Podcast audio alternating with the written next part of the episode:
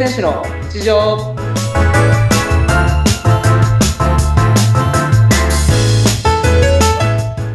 皆さん、はじめまして。競泳をやっている内藤亮太と申します。えー、私、現在、にせんにじゅうよねんのパリオリンピック出場に向けて日々努力をしております。はじめまして、インタビュアーの和子と申します。内藤さん、本日はよろしくお願いします。よろしくお願いします。今日はちょっと初めての回ということで、はい、内藤さんのことをちょっともっともっと知っていきたいなと思っているので、あの、ま、あの水泳選手ということなんですけれども、はい、あの元々のこの内藤さんがどうしてこうスイミングを始めたのかとか、そういったところからあのお話伺えればいいなと思っておりますので、よろしくお願いします。はい、よろしくお願いします。まずあの今あのにせんにじゅうよねんのパリオリンピックに向けて頑張っていらっしゃるっていうことで、もともとはいつからこうスイミングって始められたんでしょうか？そうですね。僕自身スイミング始めたのはごさいの時に始めました。えー、早いですね、ごさいって。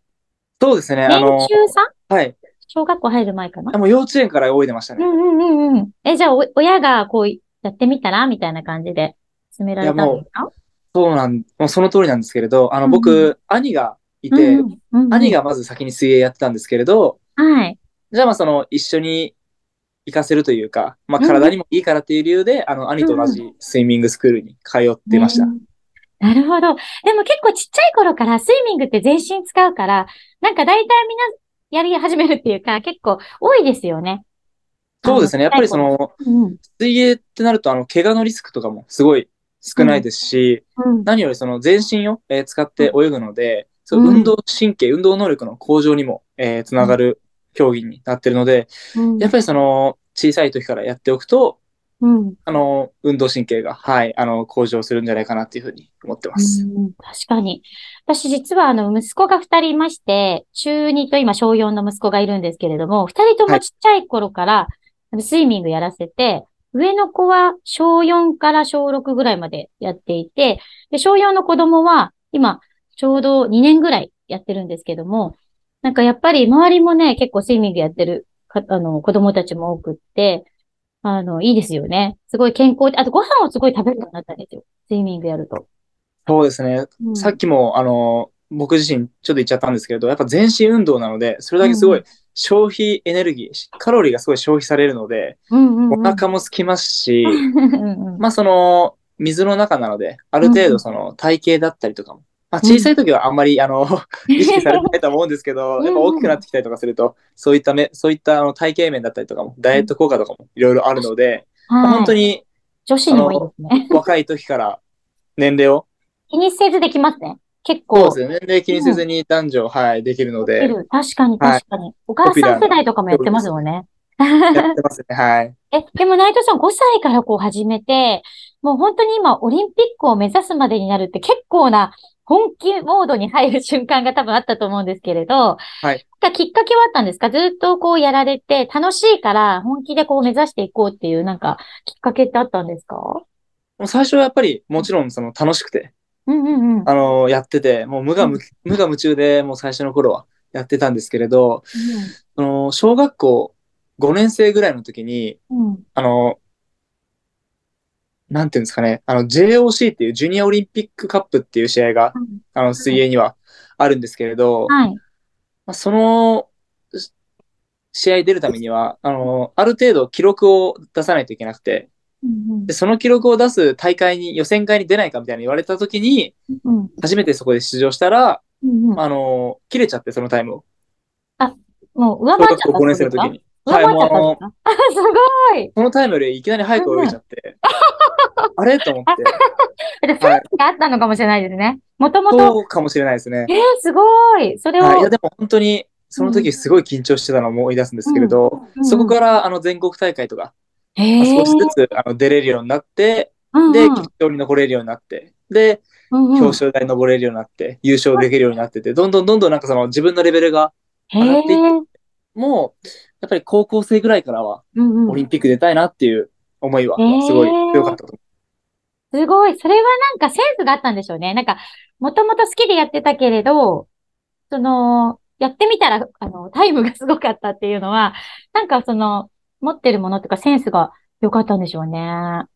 かもしれないですね。楽しくなりますよね。それ結果が出てくると、はい、あ、次はこれを目指そうみたいなのになっていったんですかね。なんかそういった性格面だったりとか、うんうん、まああとその僕自身結構やるならちゃんとやるみたいな気持ちがすごい強い人間なので、真面目。いっかいの練習とか、うんうん、もうやっぱりそのどうせやるなら、うん、あのちゃんとやろうじゃないですけど、最後までやりきって終わろうっていう気持ちは結構、まあ、小さい頃から、まあ、負けず嫌いもありましたし、あったので、へー、はい。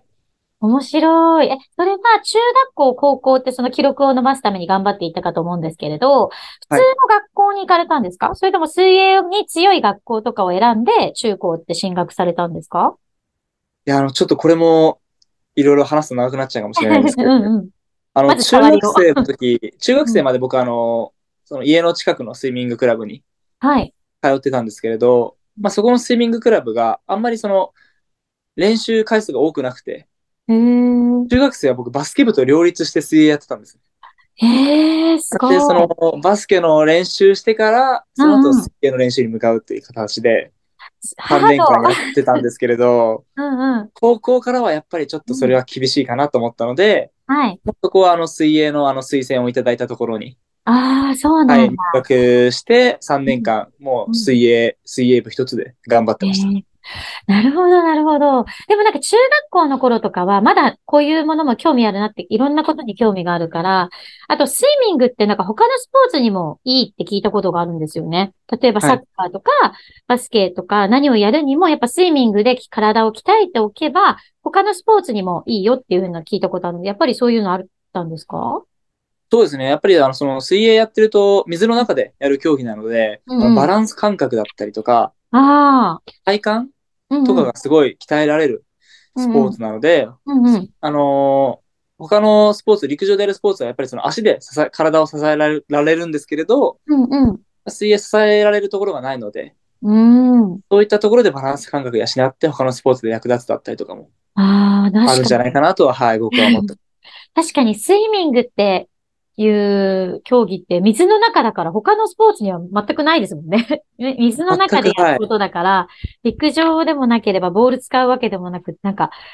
すごい普段使わない筋肉を使ってるインナーマッスルっていうんですかね。だけとかも使ってますよね。あ、使います、使います。よく使いますね。はい。うん、ええー、面白い。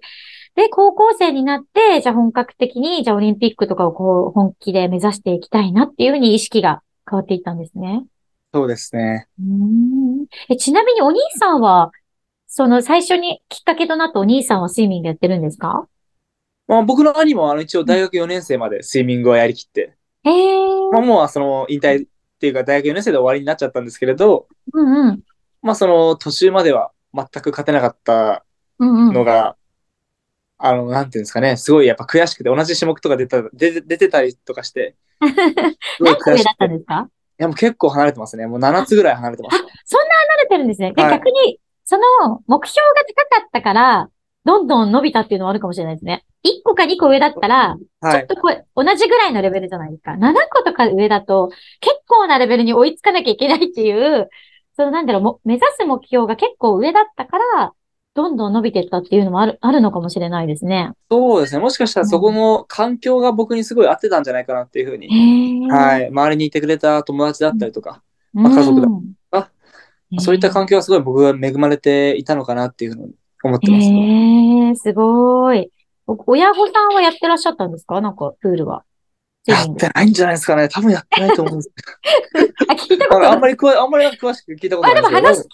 たことないってことはやって、やってないか。まあ、泳げるとは思いますけど、はい。そういうスイミング一家の中で生まれたっていうわけではないってことなんですね。あ、そうですね、はい。でもなんか希望が生まれますね。世の、こう、小学生の子供たちが、スイミング楽しんでる子たちってたくさんいると思うから。はい。なんかこう、自分が頑張ってやっていくと、そういうオリンピックとかまで目指せるんだよっていう、なんかこう、ストーリーがあるんだなと思うとすごく勇気づけられますね。そうですね。その水泳、まあもちろんその水泳オリンピック目指すっていうのはすごい、まあ僕にとってもその若い子って小さい子っていうのはすごいこれからの水泳界になってくれると思ってますけど、はい、やっぱ水泳だけじゃなくてなんか何事においても最後まで諦めないだったりとか、うんうん、そういった継続力だったりというのはすごいあの水泳では身につく力だと思うので、うんうんうん、やっぱりその諦めない力っていういろいろ必要なことを学べるのは今日水泳なんじゃないかなっていうふうには思ってます。なるほどなるほど。今日はでもざっくり内藤さんのこうスイミングのなあのやり始めたきっかけっていうのをちょっと伺えて、はい、とってもなんか楽しくて、でもっともっとあの内藤さんのそのスイミングにかける思いだったり、日頃のどういうことにこう努力されてるのかなとか、あの回を重ねるごとにちょっと内藤さんの魅力とあのいろんなことを伺っていきたいなと思いますので、はい、よろしくお願いします。はい、よろしくお願いします。ではまた次回いろいろお話伺いたいと思いますので、今日はこの辺でありがとうございました。はい、ありがとうございました。